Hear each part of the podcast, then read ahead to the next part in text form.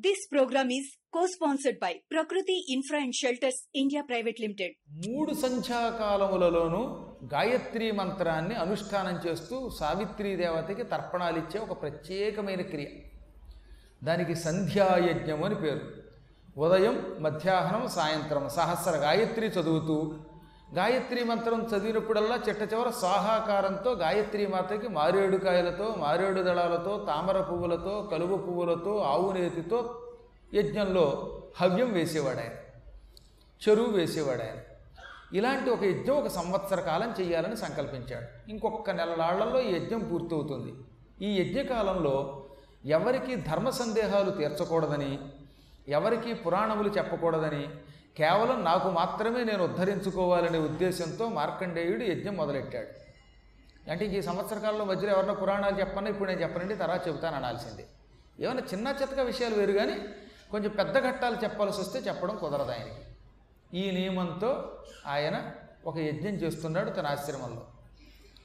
ఆ కాలంలో వేదవ్యాస మహర్షి విజృంభించి ఏది ఈయన యజ్ఞం చేస్తున్నప్పుడు ఈ సంవత్సరకాల యజ్ఞం పూర్తి చేస్తున్నాడు ఇంకో నెల్లాళ్ళలో యజ్ఞం పూర్తవుతుంది అనుకున్న కాలంలో వేదవ్యాస మహర్షి ప్రపంచ శ్రేయస్సు కోసం అనేక అపూర్వ కార్యక్రమాలను తలపెట్టాడు విజృంభించి పురాణాలు అందించాడు లోకానికి.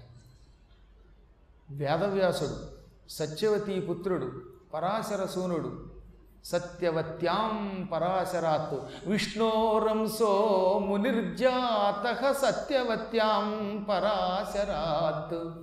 విష్ణుదేవుని యొక్క అంశతో పరాశరుడికి సత్యవతికి వేదవ్యాసుడు పుట్టాడు వ్యాసో నారాయణో హరి. శంకర శంకర సాక్షాత్ భగవాన్ బాదరాయణ వ్యాసో నారాయణో హరి. ఒక గొప్ప శ్లోకం ఉన్నది ఆది శంకరాచార్యుల వారు సాక్షాత్తు శంకరుడు. వ్యాసుడో వ్యాసో నారాయణో హరి ఈయన శివుడు ఆయన విష్ణువు. అందుకే ఇద్దరు ఇద్దరు పక్కపక్కనుంటే శివకేశవులు ఉన్న మహాయోగం పడుతుంది. ఆ యోగాన్ని మండన మిశ్రుడు పట్టించుకున్నాడండి. మండన మిశ్రుడు సామాన్యుడు కాదు. ఇవాళ సురేశ్వరాచార్యులు అంటున్నాం కదా మనం. ఆ సురేశ్వరాచార్యులు అసలు పేరు మండన మిశ్రుడు. ఈ మిశ్ర శబ్దం బాగా వేదములలో పక్క పక్కన ఉన్నటువంటి సంపుటీకరణములను కంఠస్థం చేసిన వారికి వాడేవారు. అంటే ఏమిటనమాట ఋగ్వేదంలో మంత్రం ఎదుర్వేదంలో మంత్రం రెండు సంపుటీకరణ చేసి అందులో మంత్రం ఇందులో మంత్రం కలిపి చదివితే దానికి మిశ్రమము అని పేరు. అలా చేసిన వాళ్ళు మిశ్ర ఇప్పటికి కూడా చూసారా మీకు? అమిత్ మిశ్ర అని ఇదివరకు మ మండన మిశ్ర అని మాకు వసుధా మిశ్ర అని ఒక కలెక్టర్ గారు కూడా ఉండేవారు. ఈ మిశ్ర అంటే వాళ్ళనమాట.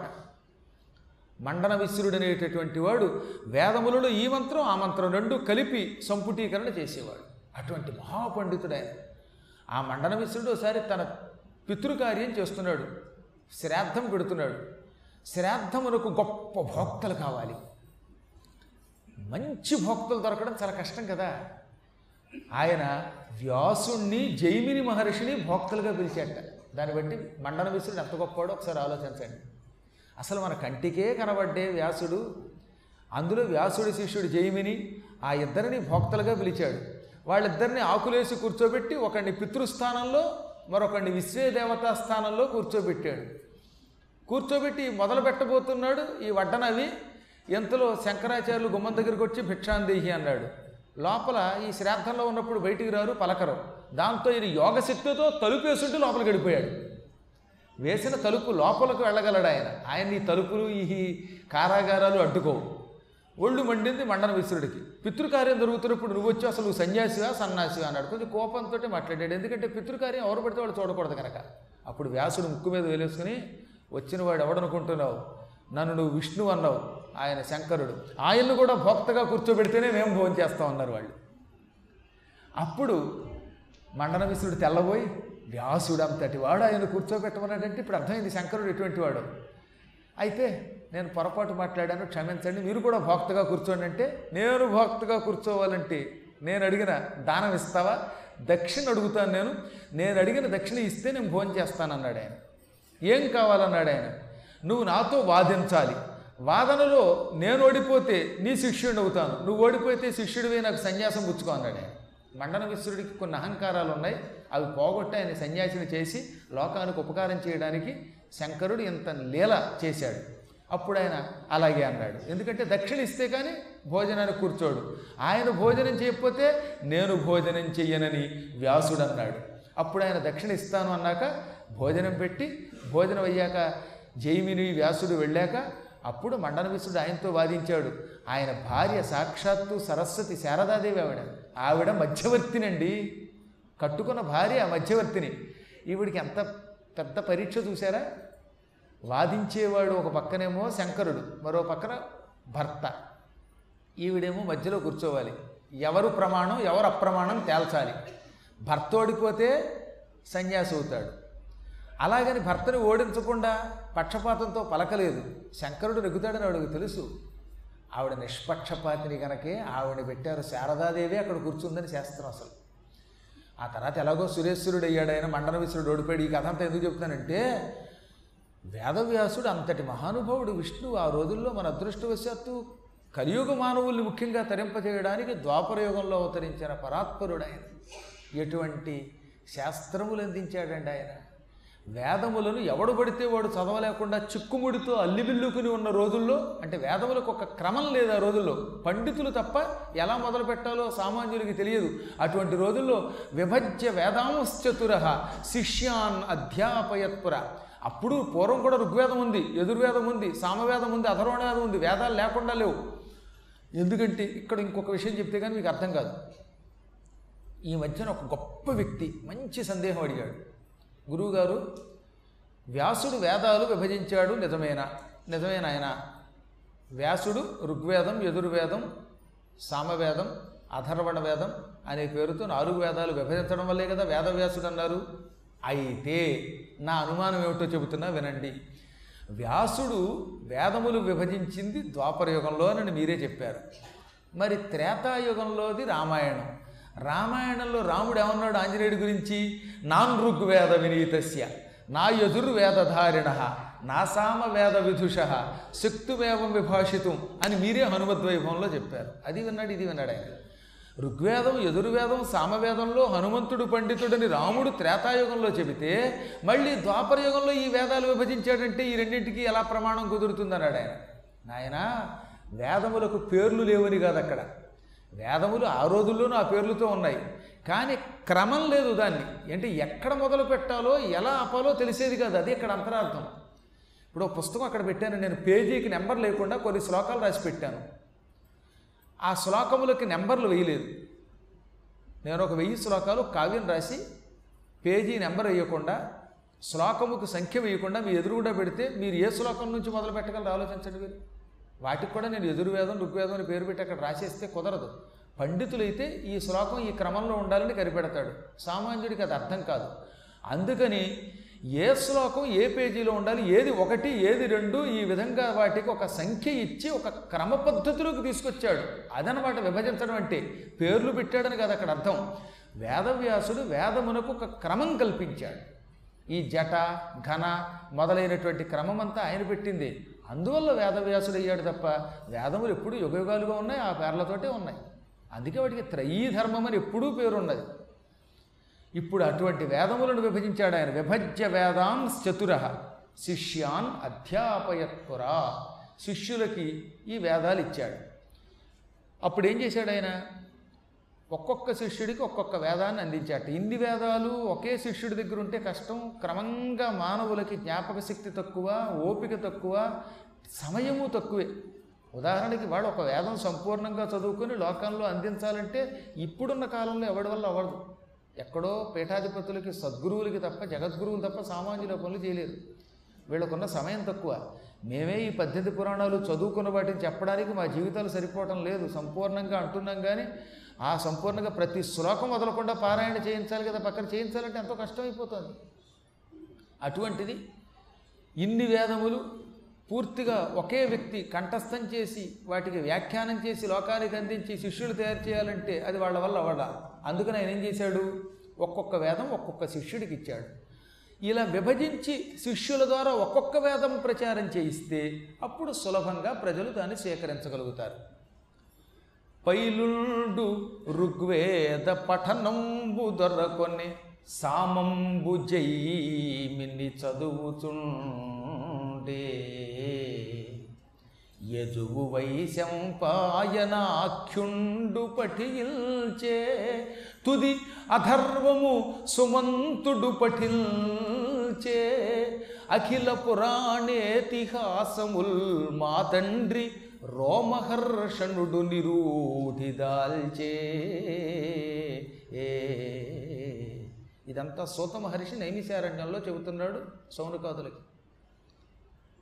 వేదవ్యాస మహర్షి ఋగ్వేదాన్ని పైలుడు అని పేరు కలిగిన ఒక ఋషికి ఇచ్చాడు. పైలుడు ఋగ్వేదం పూర్తిగా చదువుకుని ఋగ్వేద శాఖ అనే దానిని లోకానికి అందించాడు. జైమిని మహర్షి సామవేదం చదువుకున్నాడు. వైశంపాయన మహర్షి యజుర్వేదాన్ని స్వీకరించాడు. సుమంతుడు అనేవాడు అధర్వణ వేదం స్వీకరించాడు. ఇంకా పురాణాలు ఇతిహాసములు రోమహర్షణ మహర్షి అంటే ఇప్పుడున్న సూతుడి యొక్క తండ్రికి ఇచ్చాడు. అప్పుడు జైమిన్ అన్నాడు వ్యాసుడితోటి మహర్షి నాకెందుకో భారతం అంటే చాలా ఇష్టం. మీరు రాసిన గ్రంథాలలో భారతం అప్పుడప్పుడు మీరు సూతుడికి చెబుతూ ఉంటే ఉన్నాను సూతుడి తర్వాత మళ్ళీ మీరు వైశంపాయనుడికి కూడా చెప్పారు.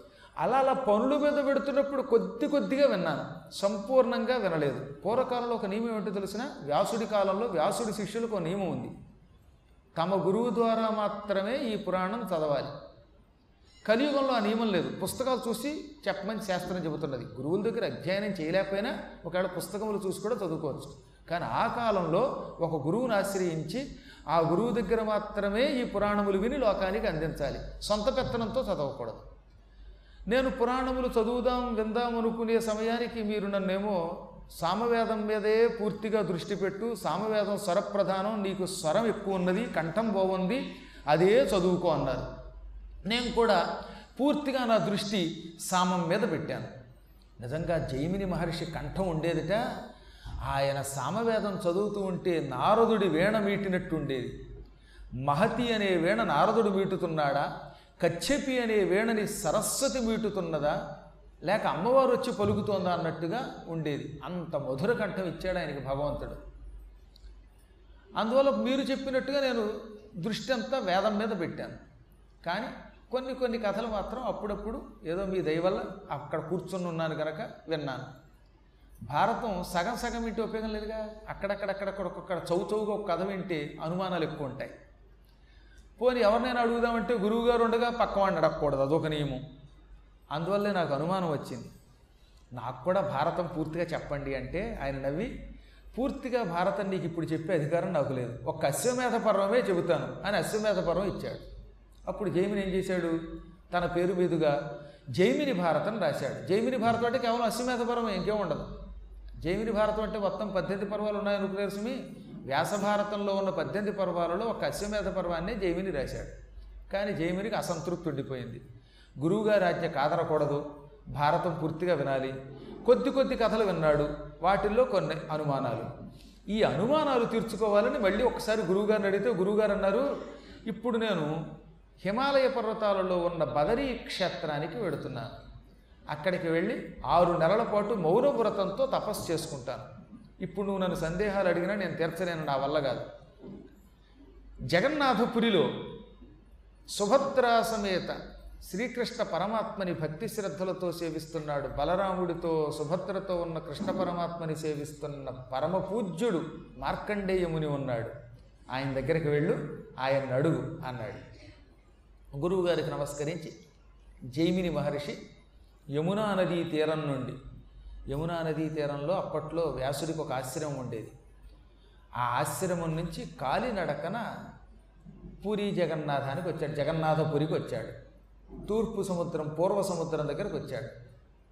ఆయన వచ్చే సమయానికి ఇంకొక నెల్లాళ్ళు మిగిలింది యజ్ఞం మార్కండేయ మహర్షికి. ఈ నెల్లాళ్ళు పూర్తయ్యేదాకా ఆయన ఎవరికి పురాణాలు చెప్పడం. అటువంటి ఆయన దగ్గరకు వచ్చి ఆయన యజ్ఞదీక్షలో ఉండగా నమస్కారం చేయకూడదు గుర్తుపెట్టుకోండి. యజ్ఞదీక్షలో జపంలో పురాణంలో ఉండగా నమస్కారం చేయకూడదు.